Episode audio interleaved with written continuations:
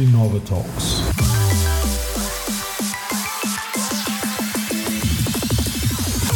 Está no ar mais um Inova Talks, o podcast de inovação e marketing com Rico Araújo, da PX Brasil. Para saber mais, acompanhe inovatalks.com.br.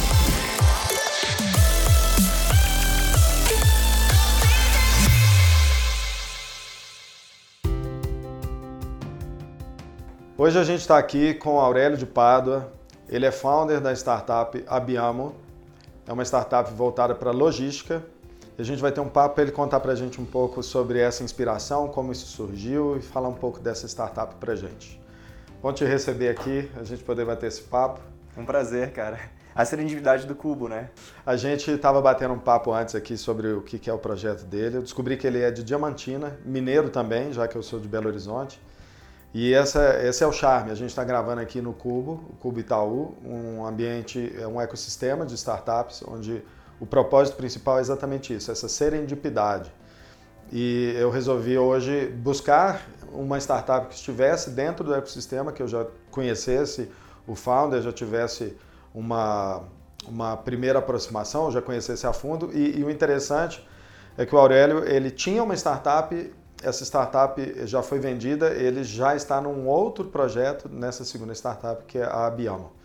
Conta para mim um pouquinho é, sobre você, esse background seu e por que, que você resolveu então montar essa startup. Claro. É, bom, eu sou de Diamantinho, né, nascido e criado. É, até os meus 18 anos eu estava lá e eu queria fazer alguma coisa diferente. Eu acho que estava bem dentro de mim querer fazer o não comum, eu acho, né?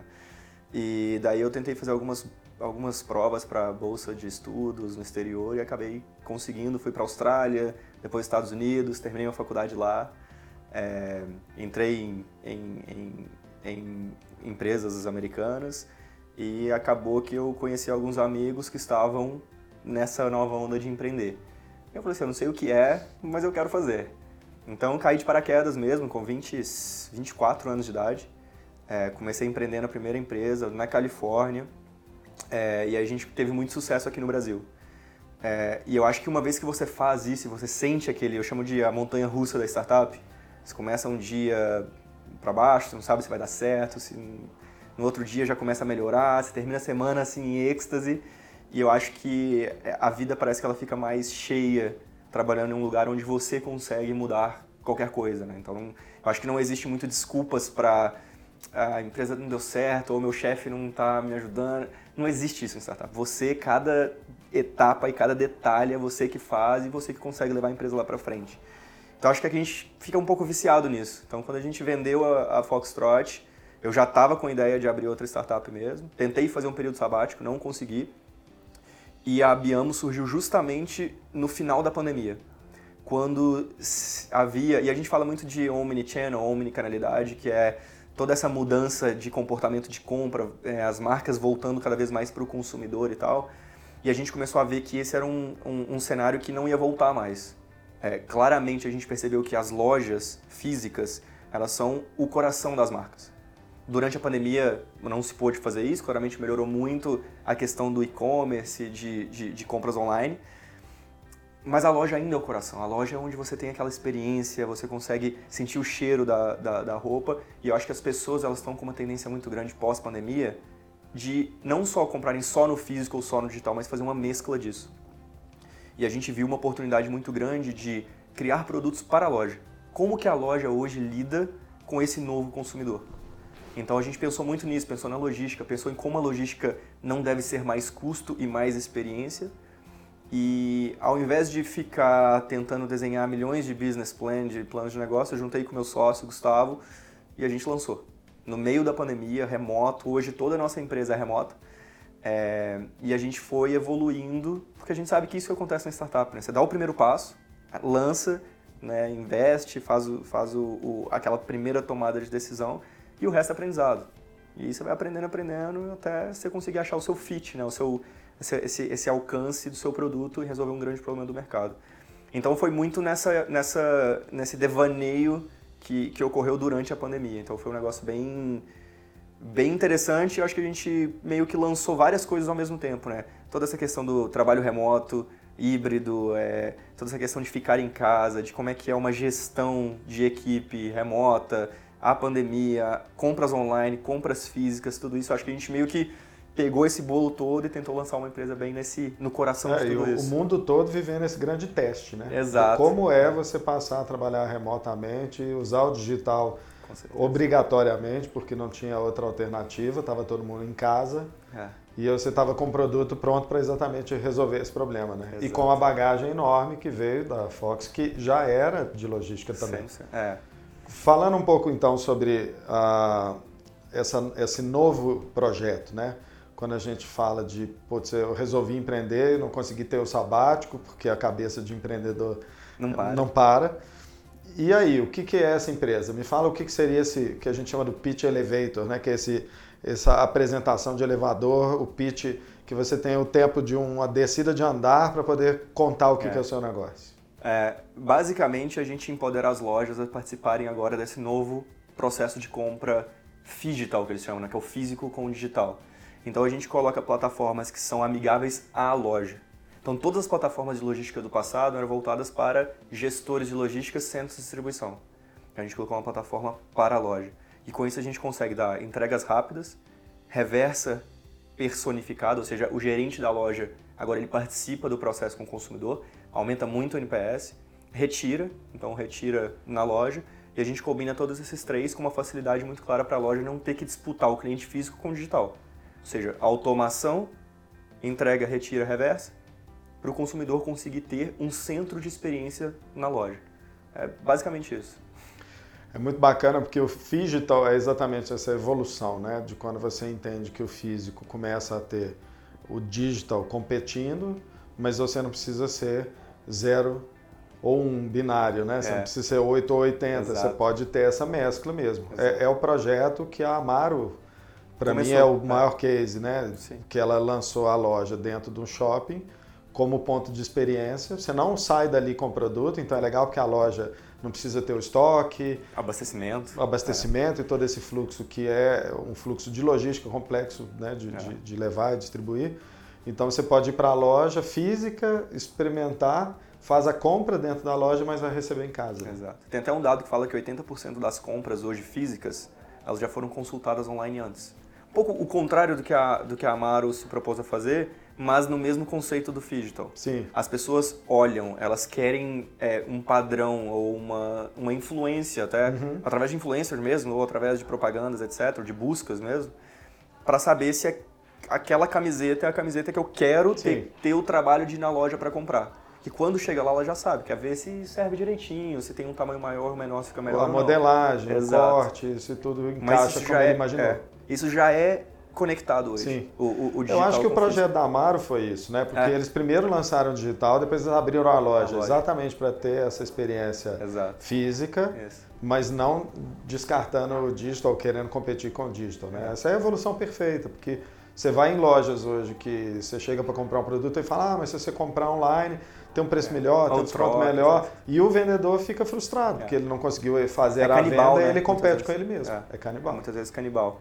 E a gente olha que é, existe um grande conceito de marcas digitais, eles chamam de D2C, que é, Digital... DNV, desculpa, Digital Native Companies. E elas são completamente online, elas vendem só online. Só que o que está acontecendo é que o custo de aquisição de cliente no online, no clique, ele está ficando cada vez mais caro.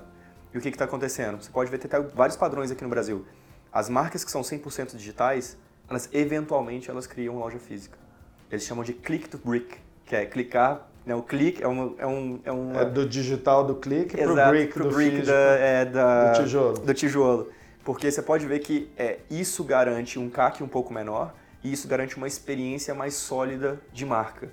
Né? Você passa no Oscar Freire, você vê uma marca lá numa loja, você vai ter muito mais é, é, confiança daquela marca, que é uma marca boa que você pode comprar. Uhum. Agora, é, esse é o padrão que a gente está vendo. O digital ele é muito legal, ele é sensacional, o e-commerce puro ele, é, ele, ele, dá muito né, é, resposta para o consumidor, mas a gente acredita que o brick, a loja, ela é importantíssima para o longo prazo de qualquer marca. E a gente entra no coração da loja como plataforma. Até porque acho que está mais do que claro hoje no mundo que o grande desafio de qualquer negócio é a logística, né? É. Você pode ter a melhor ideia do mundo, o melhor produto do mundo, se você não consegue entregar, não tem mais isso do cliente querer ir na loja só, né? E é. mesmo para ter na loja, você tem que ter a distribuição Exato. dos pontos é. de venda. Então, logística sempre foi um desafio e cada vez mais com essa questão de você ter que entregar na casa das pessoas. E, e rápido, né? O pessoal está exigindo cada vez mais rápido. E você vem resolver exatamente isso, né? Esse é o problema. O, o, grande problema, quando você olha para os abandonos de carrinho, né? O, a, a, entrega demorada, ela está no top 3 ali. Então, o, o, grande, acho que a grande corrida do ouro do Brasil dos últimos três anos e nos próximos três também, vai ser uma entrega rápida, padrão, duas horas, um dia que seja, para aquele consumidor. Eu acredito que vai além disso. É entregar quando o consumidor quer, com transparência. Então, a entrega rápida, ela não é a solução. A entrega rápida é mais uma opção para o consumidor. A loja, ela participa ativamente desse processo. Porque você tem é, um exemplo de alguns clientes que é, trabalham com a gente, a própria reserva.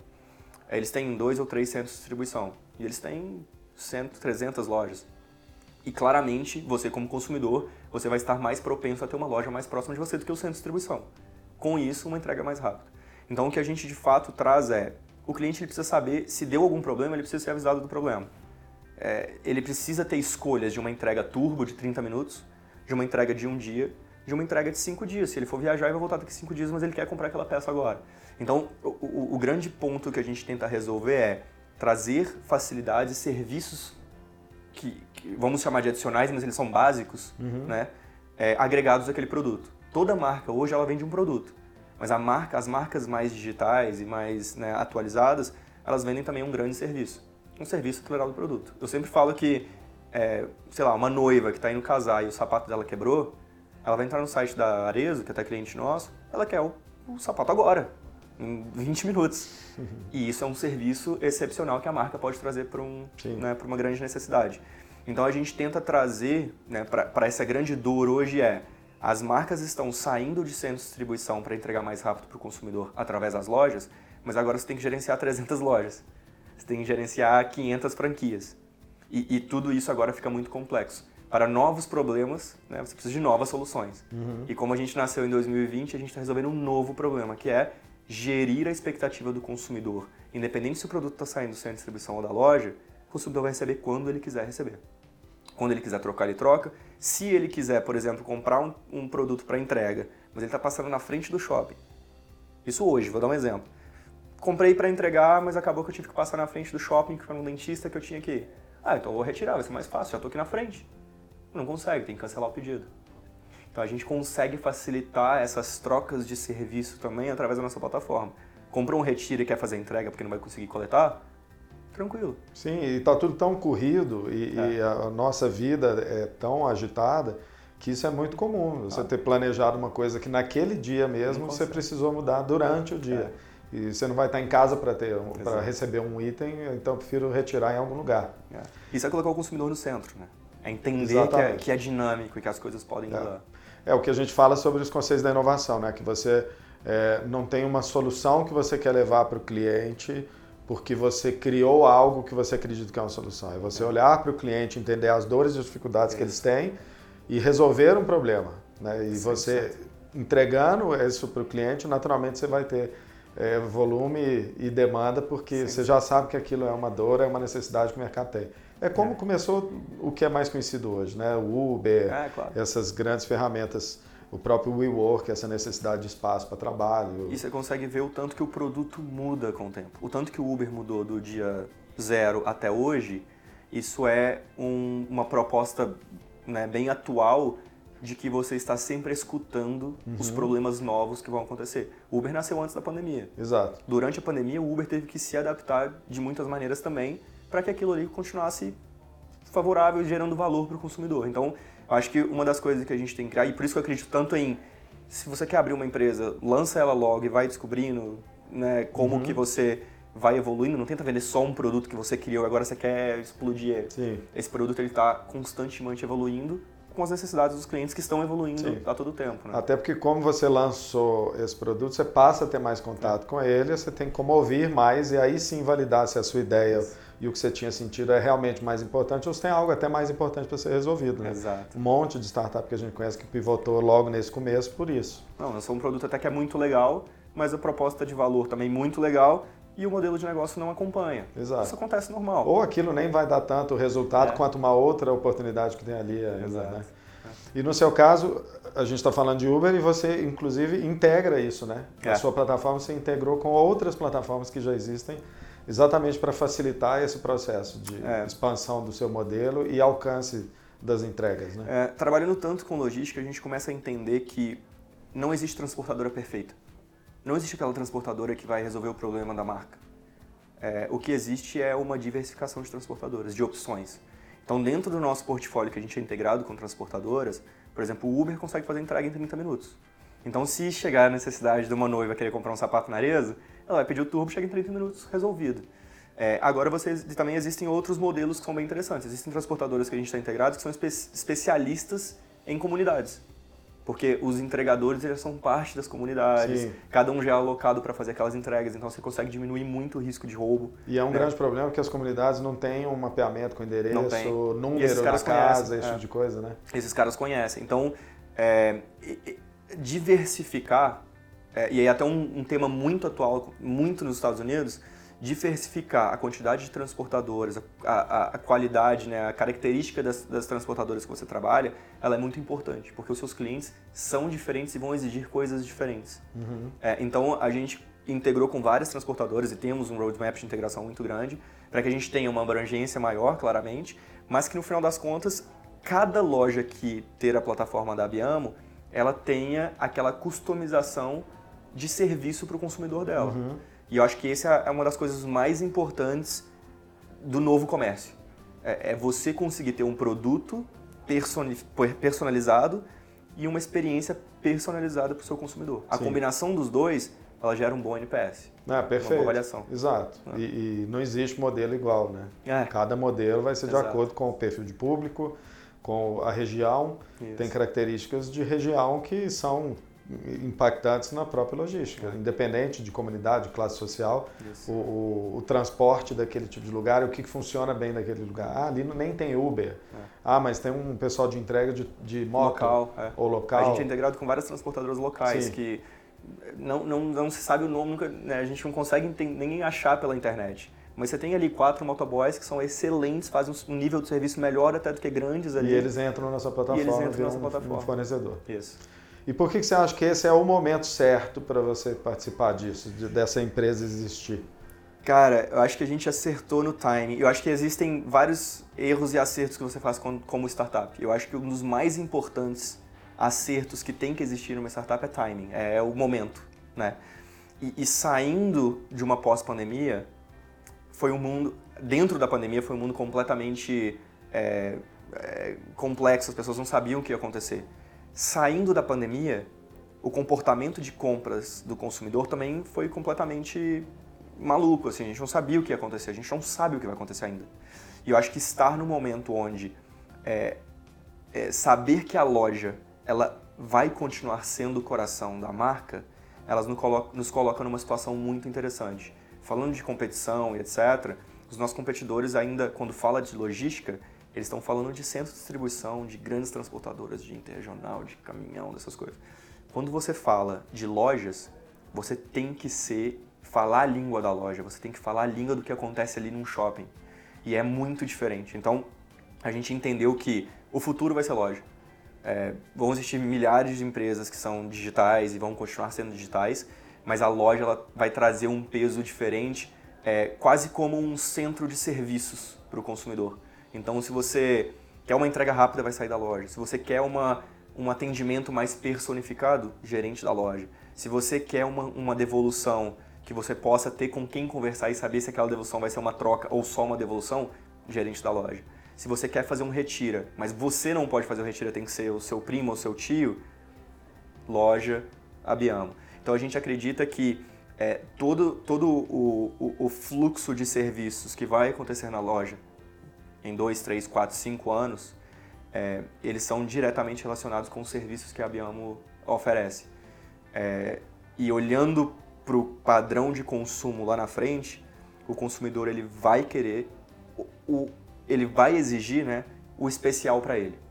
E o especial para ele não é receita de bolo, porque todos nós somos diferentes, nós vamos exigir coisas diferentes. Se a loja está bem preparada com uma plataforma que tem todos esses leques de, né, de é, customização de serviço, o consumidor vai estar bem atendido. Inclusive, é, então acho que esse é o, né, esse, esse é o, é, é o porquê a gente está aqui. A gente está num momento de transição profundo uhum. de, de, de, de, compras, de compras online e compras físicas. É, e a gente tem cases com nossos clientes que em todos eles o, os nossos atendimentos, né, o, a, o NPS, né, a avaliação de atendimento, ele aumentou em 20, 30%. E todos os atendimentos são direcionados a pessoas, esse é o mais interessante.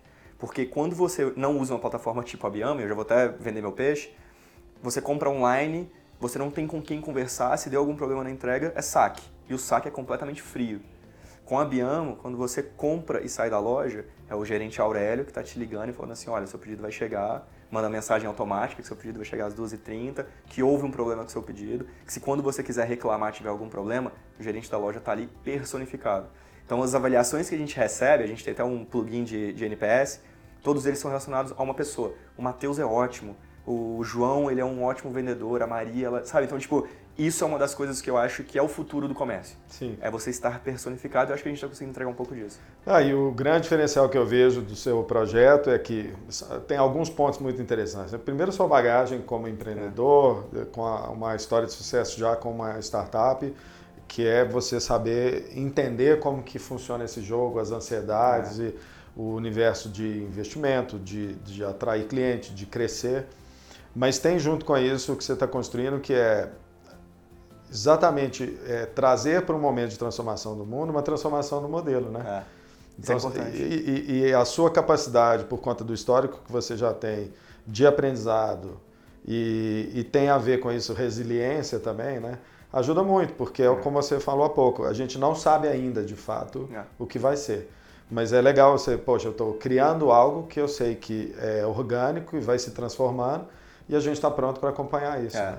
É. E tem dados por trás, o que é o ponto que você conclui aí falando, né? Que agora você acaba trazendo um NPS melhor, você tem mais informação, interação e humanizou. Então, quer é. dizer, você trouxe e amarrou tudo que tem de mais importante para esse momento onde é. a gente fala do cliente no centro, né?